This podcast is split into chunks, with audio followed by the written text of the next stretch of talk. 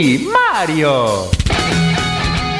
Ehi, hey, sei stanco della tua PlayStation 4? Sei stanco della tua Xbox 7357.666? Bene, allora Radio ad 8 bit. Gioca responsabilmente.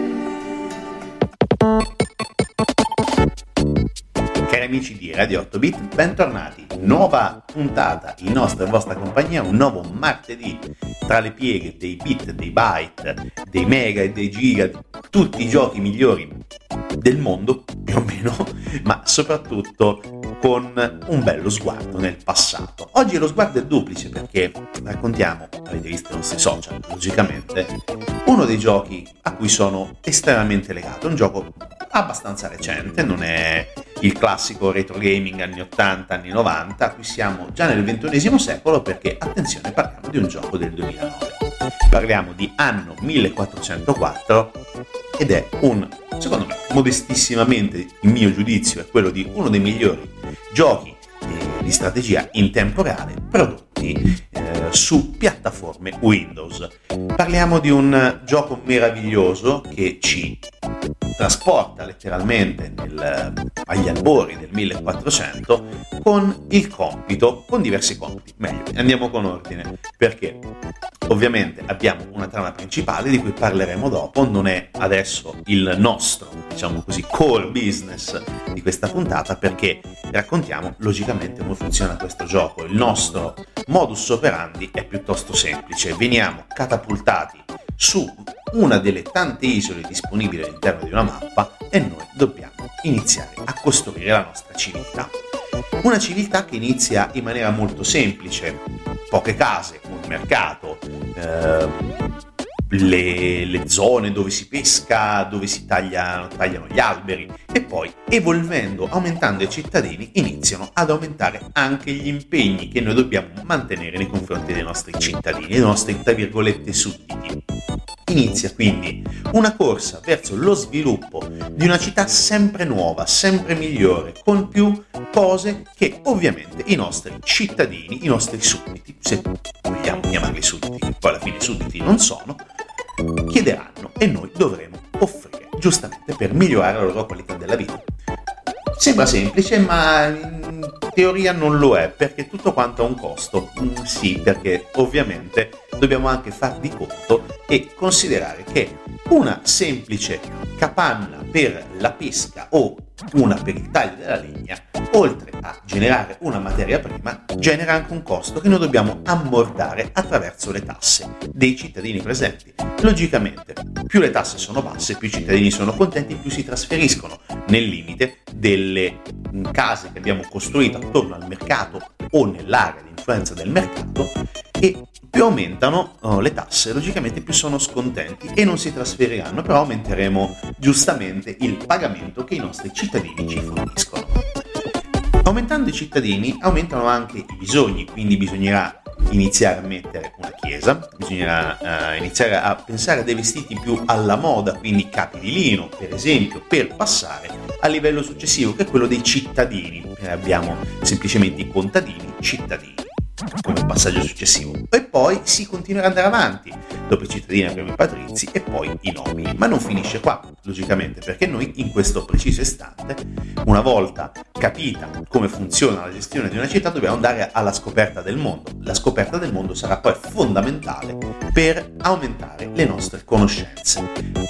Entriamo a conoscenza con un delegato dell'imperatore che è Lord Richard Northburgh, e lui ci darà una nave, e con questa nave inizieremo a esplorare il mondo esterno alla nostra isola.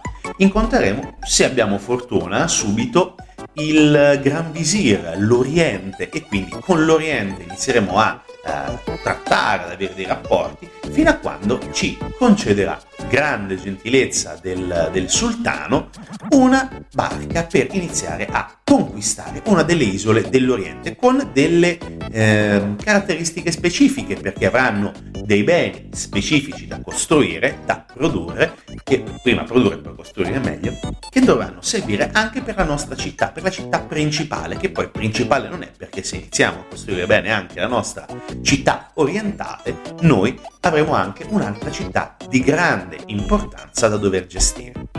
Questo a grandi linee è Anno 1404, ma non è solamente Anno 1404, perché è una saga, nel vero senso della parola, partita qualche anno prima, per essere precisi, perché la saga degli Anno parte nel 98 con Anno 1602, uscito nel 98 per PC, per Windows, e poi proseguita con 1503, 1701, l'espansione, e poi arrivare dopo un esperimento anche piuttosto ben riuscito con la Nintendo DS e la Wii, che si chiama Anno Crea un Nuovo Mondo.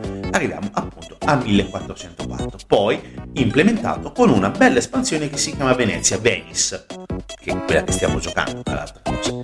E tutto è molto semplice apparentemente, ma è molto complesso, come tutti gli strategici in tempo reale. Dobbiamo gestire tutto quanto, e non saremo soli in una partita continua. Noi certo possiamo fare un po' i furbetti e giocare in maniera molto semplice, senza avversari, senza nemici, senza competitor, definiamoli così, ma alla fine il gioco è più divertente se per esempio mettiamo uno o più altri possessori di isola, altre città, altre realtà, che possono andare a contestare e andare a colonizzare altre isole che avevamo già puntato, perché su quella isola magari si potevano installare le piantagioni di grano o di frumento per produrre pane, per produrre birra e quant'altro. Quindi dovremmo stare anche molto attenti, ed è altrettanto importante, anche se ci sono questi personaggi, ovviamente allacciare un rapporto di commercio con loro, che deve essere favorevole per tutti e due. Certo, loro devono guadagnare, ma noi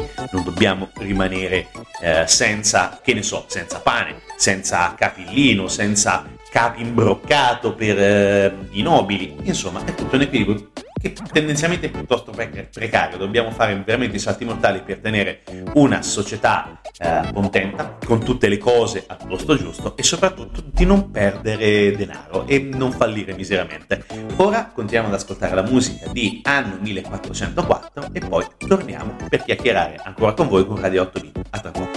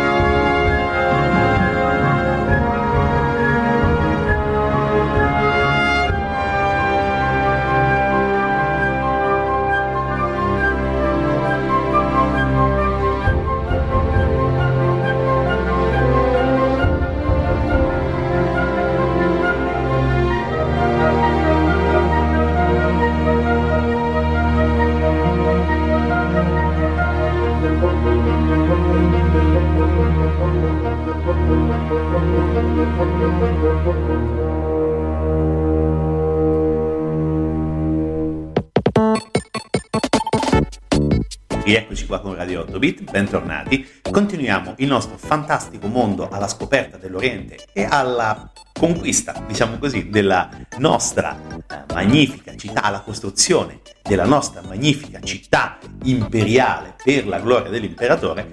E adesso giustamente raccontiamo anche un pochino di trama, perché non c'è solamente la partita continua, ci sono anche delle, definiamole così, delle situazioni da dover gestire, con un tot di partite da dover risolvere e ottenere determinati obiettivi, perché sono importanti anche gli obiettivi all'interno del gioco. Ma dobbiamo parlare anche della trama, perché nel gioco c'è veramente una bella campagna, anche piuttosto impegnativa, perché come dicevamo prima tutto quanto parte da Lord Richard Northburgh, il cugino dell'imperatore. Scusate, oggi siamo un pochino fallaci nella parola, veniamo nominati vassalli da Lord Richard Northburgh, che è il cugino dell'imperatore. Vuole costruire una cattedrale questo cugino perché l'imperatore sta male e vuole che la preghiera possa risollevargli sia morale ovviamente che il fisico. Affiderà al giocatore dei compiti per aiutarlo in questa costruzione, però in questo momento arriverà anche un altro personaggio che si chiama Guy Forcas, sostenendo che sono in corso i preparativi per una nuova crociata e che per dovere feudale devono aiutarlo, per il volere dell'imperatore ovviamente. Compare anche Marie d'Artois, che è una vassalla molto religiosa, che sostiene di avere le visioni, a cui verrà affidato lo stesso dovere. A questo punto arriva un cardinale che si chiama Lucius, che nomina il giocatore cavaliere della croce e si prepara quindi ad una successiva evoluzione. Viene appunto preparato un porto da cui, dopo un sacco di peripezie, verranno utilizzate le navi per far partire dei bambini. E da qui arriverà una tempesta, ci sarà l'incontro con Assam Belsaid, che è un pirata che rapirà, ruberà i bambini. Ok, in questo momento incontreremo i primi emissari dell'Oriente, uno studioso e il visir, che si dimostrerà all'inizio non troppo amichevole, ma che attraverso alcune missioni si dimostrerà una persona estremamente affidabile, contrariamente a quanto ci si potrebbe immaginare all'inizio. Bene, tutto quanto continuerà, ci saranno tradimenti, ci saranno colpi di scena abbastanza importanti. Non voglio, tra virgolette, togliervi il gusto di giocare la campagna, che è, come detto, piuttosto impegnativa, anche piuttosto lunga, e tra le altre cose credo si trovi a poco più di €10 su Steam. Anno 1404 la versione completa, quindi anche comprensiva dello spin-off o della DLC che è chiamata Venezia. È un bel gioco, si trova molto facilmente, è giocabilissimo, è divertente, è parlato in italiano, attenzione. E dal punto di vista anche musicale, lo state sentendo, è veramente notevole. Dietro la composizione di questa colonna sonora a tutti gli effetti si nasconde un nome piuttosto particolare, che sono i Dynamedion. Cosa sarebbero? Sono un gruppo di compositori tedeschi che hanno il compito, che si sono, diciamo così, scelti il compito di accompagnare i giochi con la loro musica. Ci sono diverse persone che ruotano intorno a questa compagnia, la Dynamedion, che dura dal 2000, iniziata nel 2000 la loro attività. Sono due principalmente le persone che hanno fondato inizialmente, che sono Pier Langer e Tilman Silescu. Sono due compositori, sono veramente dotatissimi, e insieme a loro per la produzione di 1404 abbiamo avuto importanti personaggi, importanti contributi anche di Alexander Roder, Jochen Flach e Alex Pfeffer. Tutti hanno lavorato per la realizzazione di una colonna sonora incredibile, ed è incredibile come è stata anche trasportata, è ancora viva, attuale e soprattutto registrata da musicisti veri. Non troviamo, tra virgolette, le musichine banali a 8 bit, certo, anche quelle erano belle, intendiamoci, c'erano fior di compositori, ma in questo caso i compositori hanno lavorato attivamente insieme a coloro che poi l'hanno registrata, che è una orchestra di Lipsia.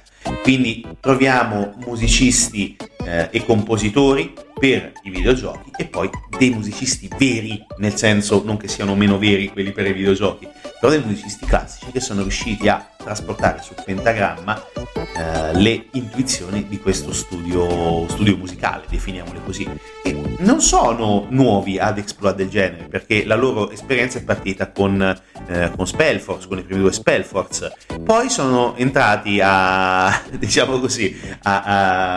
gamba tesa con tutto quello che c'è intorno al, buona parte di quello che c'è intorno al mondo del Mortal Kombat. Quindi nel 2008 hanno fatto Mortal Kombat vs DC Universe, poi hanno fatto anche recentemente Mortal Kombat X, fino ad arrivare a Mortal Kombat 11 uscito un paio di anni fa. Hanno fatto Tropico 6, Hitman, Total War Arena, insomma si sono dati veramente da fare, hanno fatto veramente un sacco di roba interessante.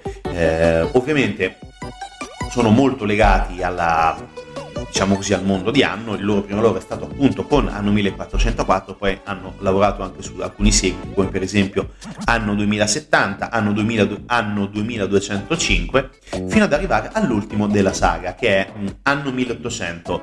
Anche questo è un gioco veramente veramente veramente notevole, un po' tanto più complesso rispetto al Anno 1404, non che servisse, intendiamoci, però sono riusciti a renderlo ancora più complesso, intricato, ma non per questo meno giocabile, intendiamoci. Bisogna perderci tempo, bisogna investire in pazienza nel vero senso della parola, perché quando una città, ve lo dico per esperienza personale, non funziona, è veramente folle riuscire a pensare di risollevarla se non abbiamo un conto in banca piuttosto importante.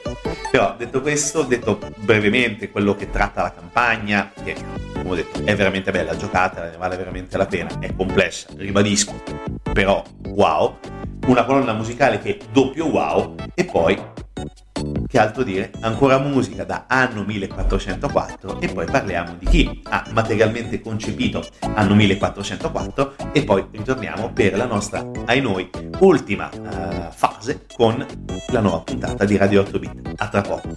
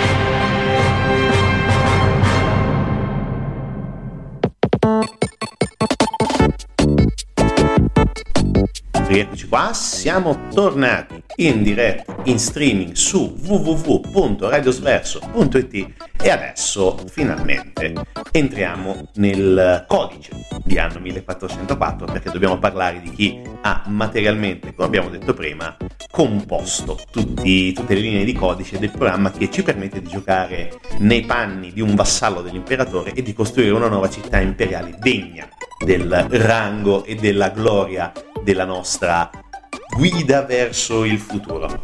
Ok, sono stato un po' pomposo, va bene, fa niente. Allora, sono due gli studi che hanno tessuto la trama di Anno 1404, sono la Related Design e Blue Byte. Iniziamo dai primi, che sono anche in questo caso come i Dynamedion, compositori di cui abbiamo parlato prima, sono un gruppo, una casa di produzione tedesca, erano nata a Magonza, Mainz, e dal 2000 hanno iniziato a sviluppare una serie di giochi piuttosto interessanti, come per esempio America, sono nati qualche anno prima, nel 95, e hanno avuto un grande successo appunto con America, tanto che è riuscito a vendere 300.000 copie in tutto il mondo. Poi sono arrivati No Man's Land, Castle Strike, che hanno dato un bel successo al marchio. Inizia poi ad arrivare una occasione importante, che è quella di Anno 1701. Con il ciclo degli anni si consolidano fino ad arrivare appunto ad un momento molto importante, ovvero quello dell'acquisizione di Ubisoft, e adesso appunto la Related Design è conosciuta come Ubisoft Mainz, quindi né più né meno sono diventati una sussidiaria della grande, definiamola corporation nel vero senso della parola, l'azienda francese che sviluppa e vende videogiochi molto semplicemente. Ma non ci sono solo loro, perché in questo frangente, oltre alla Related Design, c'è la Blue Byte, e anche loro tedeschi, Düsseldorf. Ma la cosa importante della tutta la loro carriera, anzi le cose importanti della loro carriera sono tantissime. Hanno iniziato nell'88 con i primi giochi nell'89, tra cui Get Court, un bel gioco di tennis per Commodore 64. Io credo averlo divorato, smontato in tutti i modi, l'ho adorato, un gioco meraviglioso per Commodore. Iniziano a farsi conoscere, iniziano a lavorare alla grande, arrivano anche con il secondo di Guy Forcas, tra le altre cose l'edizione nordamericana si chiamava Jimmy Connors Pro Tour qualcosa, Pro Tennis Tour, qualcosa del genere. Ma poi arriva nel 93 una delle svolte più grandi di sempre per gli strategici in tempo reale, ovvero The Settlers, un capolavoro, un gioco meraviglioso, un gioco che ha letteralmente conquistato tutti gli appassionati di strategia, un gioco che ancora oggi presenta alla perfezione, è meraviglioso. E hanno continuato poi a migliorarsi, hanno fatto il secondo capitolo, che secondo me è ancora più spassoso, il primo, che si chiama appunto The Settlers 2, Venimi di Vici, bellissimo, poco da dire anche in questo caso, fino ad arrivare nel 98 con l'ultimo della loro trilogia, che è The Settlers 3. Anche in questo caso non c'è tanto da dire, se conoscete i videogiochi conoscete The Settlers, e quindi basta, cioè, ragazzi, se non avete giocato The Settlers studiate, giocate, compratelo, si trova a poche lire e tanta resa, è anche tanto bello da vedere anche oggi, nonostante siano passati quasi 30 anni dal primo capitolo. E la Blue Byte ha poi proseguito la sua attività, ha fatto tanti altri giochi, fino ad arrivare appunto alla collaborazione con Anno 1404. Però prima di diciamo così, diventare parte integrante di quello che poi è stato il progetto di Anno 1404, la Blue Byte è stata nel 2001 acquistata da Ubisoft, che ha fatto un affarone, perché ancora la mantiene in vita. La Blue Byte esiste e lotta insieme a noi, ed è ancora attiva, fa tantissima roba. Ovviamente non parleremo di altri Settlers, non mi pare il caso, perché anche in questo caso io mi fermo a dove sono rimasto, The Settlers 3, non voglio dire altro, non voglio neanche entrarci.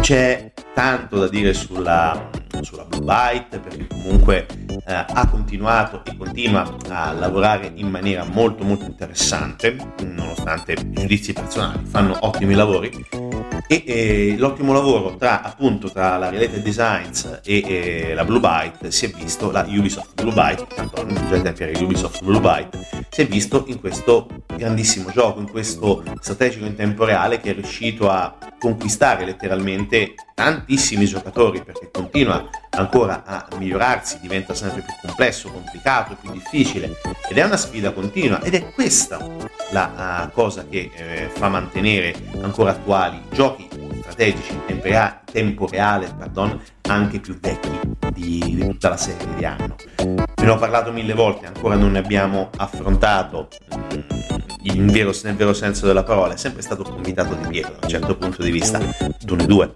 della Westwood, una delle rivoluzioni più grandi dal punto di vista degli strategici in tempo reale. Da lì è cambiato tutto, però il cambio è stato permesso anche da personaggi, da programmatori come quelli della Related Designs e della Blue Byte, che hanno letteralmente fatto una serie di colpi letteralmente nella storia, hanno fatto veramente dei capolavori che ancora giocandoli oggi sono attuali, sono efficaci, e soprattutto è ancora un piacere giocare, non è strano ancora vedere persone che sono impegnate in vecchi giochi, come per esempio magari addirittura anche il primo del ciclo di Anno, come Anno 1700, uno dei primi del ciclo di Anno, che è Anno 1701. C'è veramente un sacco da giocare, perché è bello, perché comunque ti porta in una realtà diversa, ti porta in un mondo che tu puoi costruire, puoi essere un buon vassallo anche nei confronti, vassallo dell'imperatore, ma anche un buon capo nei confronti dei tuoi popolani, dai popolani ai nobili. Se sei in grado di essere una buona persona con tutti i tuoi sudditi, definiamoli così, sempre una buona persona quando fai relazioni con l'estero. E l'altra cosa bella, secondo me, ancora oggi deve essere sottolineata, è la capacità di tessere trame, tessere accordi, buona amicizia con realtà diverse dalla nostra, perché addirittura in Anno noi possiamo tranquillamente far convivere nella stessa città, cosa che sembra banale, però se ci pensate, nel 1400 far convivere nella stessa città nobili occidentali, tra virgolette, e nobili orientali, beh, piuttosto particolare, così come vedere nella stessa grande città la grande e maestosa cattedrale che riuscirai a costruire dopo somma fatica anche nelle partite libere, ma allo stesso tempo magari anche vicina, a poche strade di distanza, anche la maestosa moschea orientale. È un bel messaggio, oggettivamente è un bel messaggio che sinceramente ci rende meno cupa la giornata, diciamo così, visto che comunque questi giorni non sono stati belli dal punto di vista climatico. È un piccolo raggio di sole nel mondo videoludico che ci permette anche di, non dico guardare il futuro in maniera meno cattiva, definiamola così, però sappiamo che sono dei giochi, però sappiamo anche che c'è la possibilità di poter intrecciare un rapporto positivo con chi abbiamo di fronte, o molto più semplicemente al di là del mare. Tutto qua. Giocate responsabilmente, alla prossima puntata.